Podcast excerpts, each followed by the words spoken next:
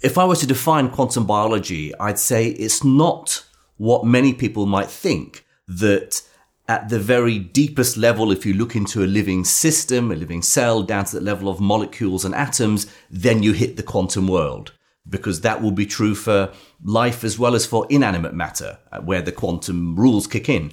No, quantum biology as we define it today means exploring the mechanisms and phenomena that rely on non-trivial quantum effects within living cells. By non-trivial, I mean quantum tunneling, long-lived quantum coherence and superposition, quantum entanglement evening. These are surprising effects that we're now seeing taking place within living organisms. That is quantum biology.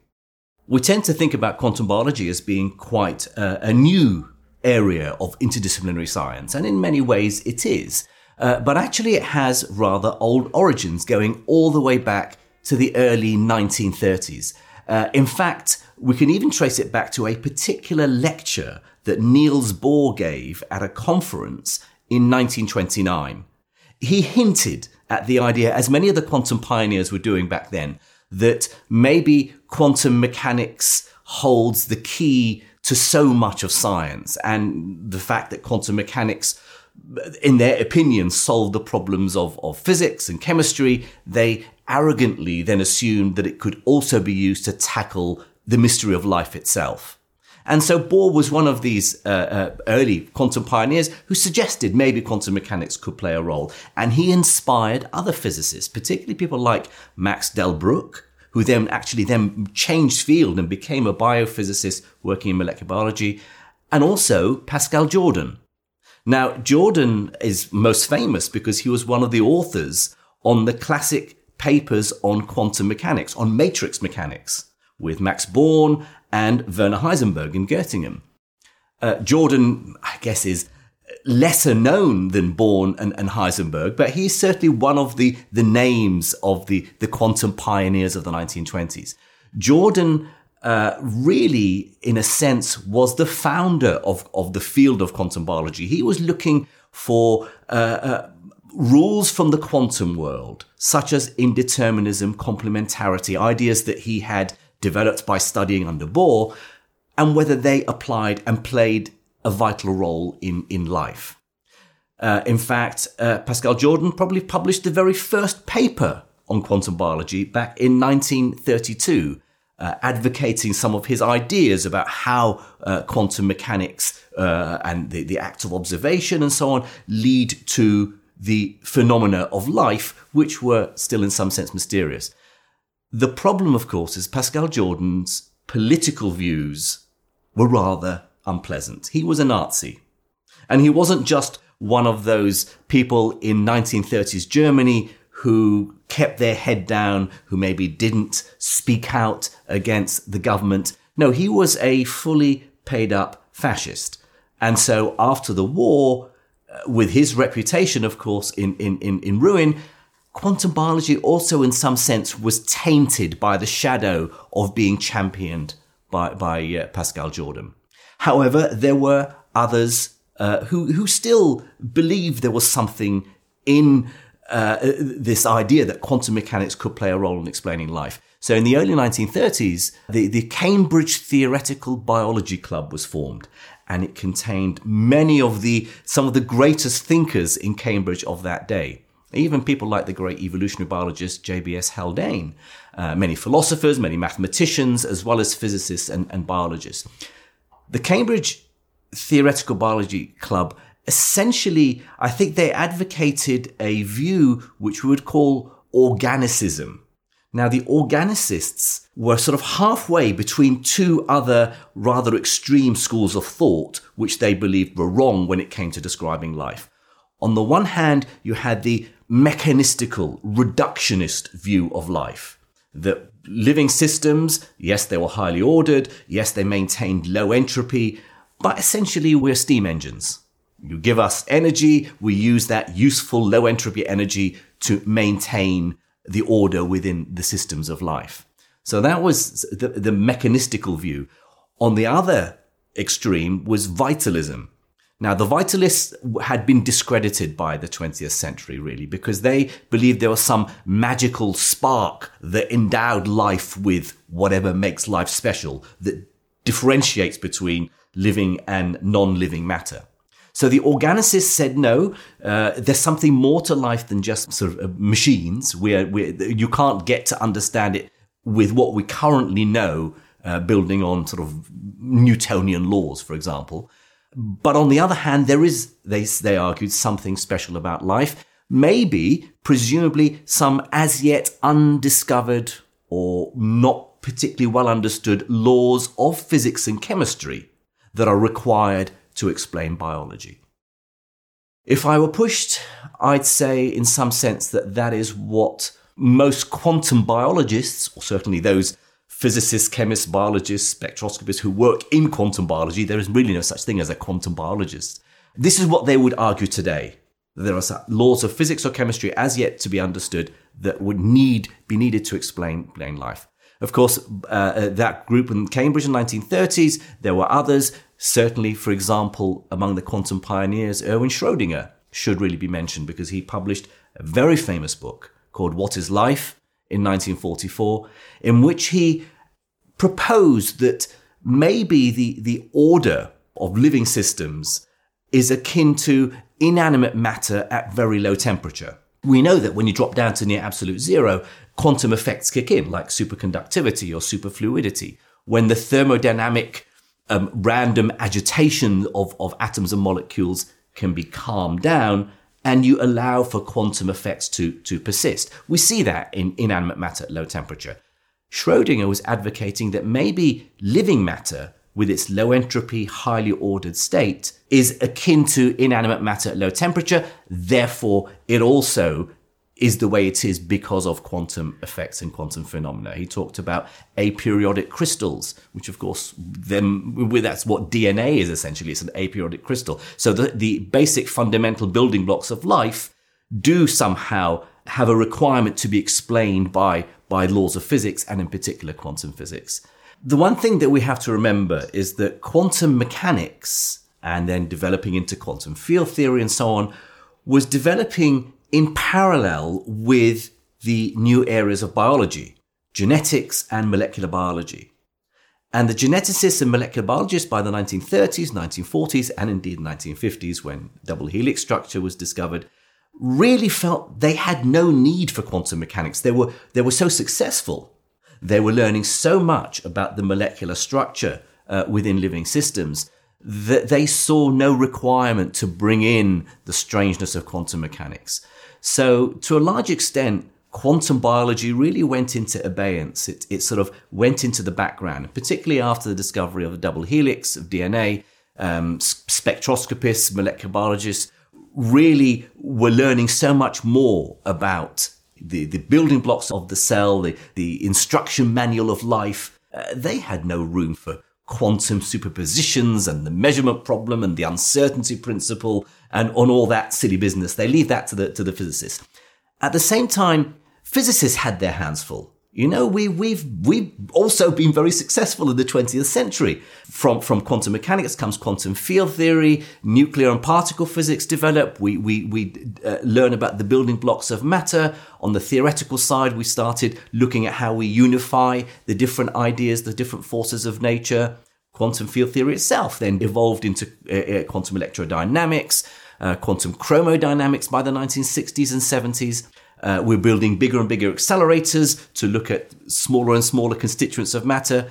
Physicists didn't want to go and look at the messy world of biology.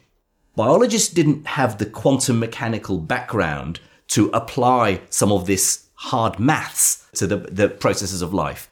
So until all the way for several decades, probably until the 1990s, very little was done. Quantum biology was seen as a outside a rather um, controversial, somewhat wacky area of science. Uh, particularly when you think about some of the ideas that grew up during the 90, late 60s and early 70s, uh, when people were using quantum mechanics to describe all sorts of strange phenomena such as um, telepathy or I- ideas in pseudoscience that you know quantum mechanics developed this mystical arm. One of the most uh, uh, famous examples uh, was the work of uh, Roger Penrose and Stuart Hameroff. They proposed a mechanism that they argued explained the nature of consciousness. Um, and, and, and the idea that there were these, these proteins within the, the neurons of the brain that could exist in a quantum superposition of two configurations. And when enough of them uh, uh, became entangled together, that's when consciousness switched on. There was some brief excitement about this idea initially, but I think very quickly most scientists uh, said, no, hang on a minute. Just because quantum mechanics is mysterious and we don't understand it, and, and consciousness is mysterious, and don't understand it, does not mean that the two have to be connected. And so that was another reason why people were rather nervous about approaching some of the ideas in quantum biology. That changed. In the 1990s, suddenly there were um, experimental techniques using fast pulsed lasers, 2D uh, spectroscopy, it was called, uh, where you could pump biomolecules, excite them, and see how they decay. And suddenly, some of these experiments was, were beginning to show that there were quantum effects going on, long lived coherence, uh, long lived interference effects that you couldn't explain otherwise. Think of the, the famous two slit experiment in quantum mechanics. Uh, firing a beam of, of uh, uh, particles, whether photons or electrons or whatever, through the two slits, and you see the interference pattern. You can't explain, even when you fire them one at a time, you can't explain that interference pattern using classical mechanics. You need quantum mechanics. Well, they were seeing the equivalent of that taking place in certain special mechanisms within living cells. For example, the way enzymes transfer particles from one part of a molecule to another. Electrons and later even protons, 2000 times more massive than an electron, they were seeing these protons quantum tunnel from one place to, to, to another. I became interested in this field of quantum biology in the late 90s, but only as a hobby. I wasn't taking it seriously. My background is, is nuclear, theoretical nuclear physics. So I've spent my career modeling nuclear reactions, quantum scattering theories, where we can compare with experiments and, and uh, we can develop and advance our theories.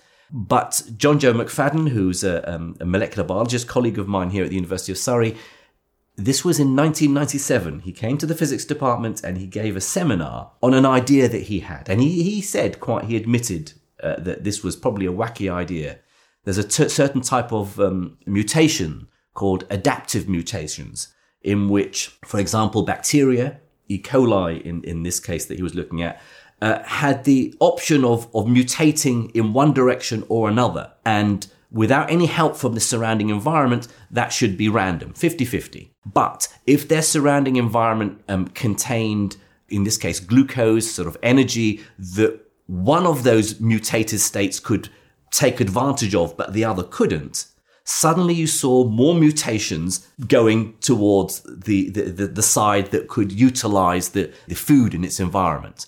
And this was a puzzle. You know, how, how, how do, can it know in advance? Before it mutates, it doesn't know that there's glucose in the environment. So, so oh, I, if I mutate this way, I can, I can feed and multiply and, and, uh, and, uh, uh, make many copies of myself. But if I go the other direction, I can't utilize the glucose and I'll die.